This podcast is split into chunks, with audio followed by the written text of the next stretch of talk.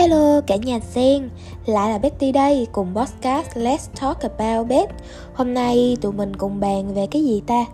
Tuần trước á, thì Betty nhớ là tụi mình đã bàn về cái chủ đề là Tại sao các hoàng thượng là các bạn mèo á, lại nhào bột Vậy thì tuần này tụi mình sẽ tìm hiểu về các bạn cuốn nha Có bao giờ mấy bạn thắc mắc là Không biết là mấy bạn cuốn có hiểu mình nói gì không ta? Với câu hỏi này á, thì cũng có nhiều quan điểm trái chiều lắm có sen cho rằng là tụi nó hiểu mình nói, ví dụ như mình ra lệnh hay là kêu tụi nó làm gì đó, tụi nó biết làm theo mà.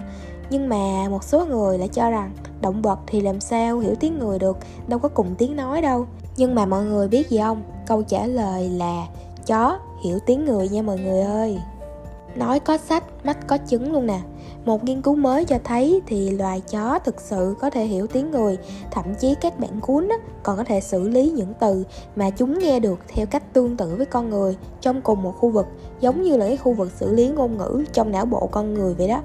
Chi tiết như thế nào? Hãy cùng Betty tìm hiểu nha những ai mà nuôi chó sẽ hiểu vì sao tụi nó là được coi như một thành viên trong gia đình, không chỉ trung thành tuyệt đối với chủ, các bạn cún còn là người bạn tâm đầu ý hợp đến nỗi mà người ta truyền tay nhau câu nói, người yêu có thể không có nhưng mà chó nhất định phải có một con là như thế đó. Và dường như giữa chúng ta và những chú cún có một sợi dây liên kết vô hình nào đó mà khi ở với nhau trong một khoảng thời gian, thì chúng ta sẽ cảm nhận được là các em cún hiểu hết những gì chúng ta nói với nó thì mới đây, các nhà khoa học đã tìm ra bằng chứng cho thấy đúng là người bạn trung thành này thực sự hiểu những gì chúng ta trò chuyện với tụi nó đó nha.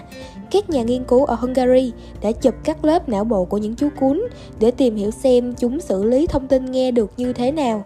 Kết quả là bán cầu não trái của các bạn cún chuyên xử lý các ngôn từ mà tụi nó nghe được.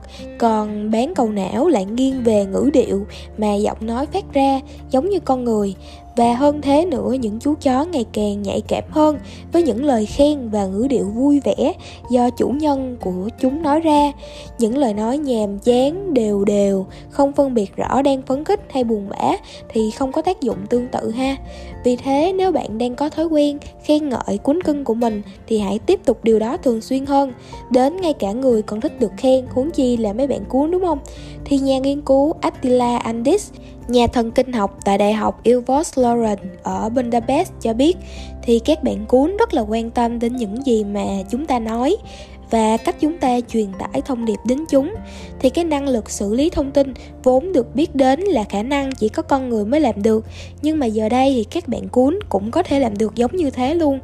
Và biết đâu đấy, các loài khác cũng có khả năng này, nhưng mà chúng ta chỉ chưa khám phá ra mà thôi mặt khác thì các bạn cuốn đã ở cùng con người hàng nghìn năm qua điều đó có nghĩa là tụi nó đang học cách để giao tiếp gần gũi hơn với chúng ta bằng cách là chú ý nhiều hơn đến những gì chúng ta nói với tụi nó nghiên cứu được công bố trên tạp chí Science và những nhà khoa học đều khẳng định rằng những cái chú chó vô cùng tỉnh táo, thoải mái và vui vẻ trong khoảng thời gian diễn ra thử nghiệm. Cho nên, đây là một công bố chính xác và tin cậy đó nha mọi người. Thế nên là các sen nhớ để ý lời nói của mình nha. Đừng có nói nặng với mấy bạn nha, mấy bạn buồn đó.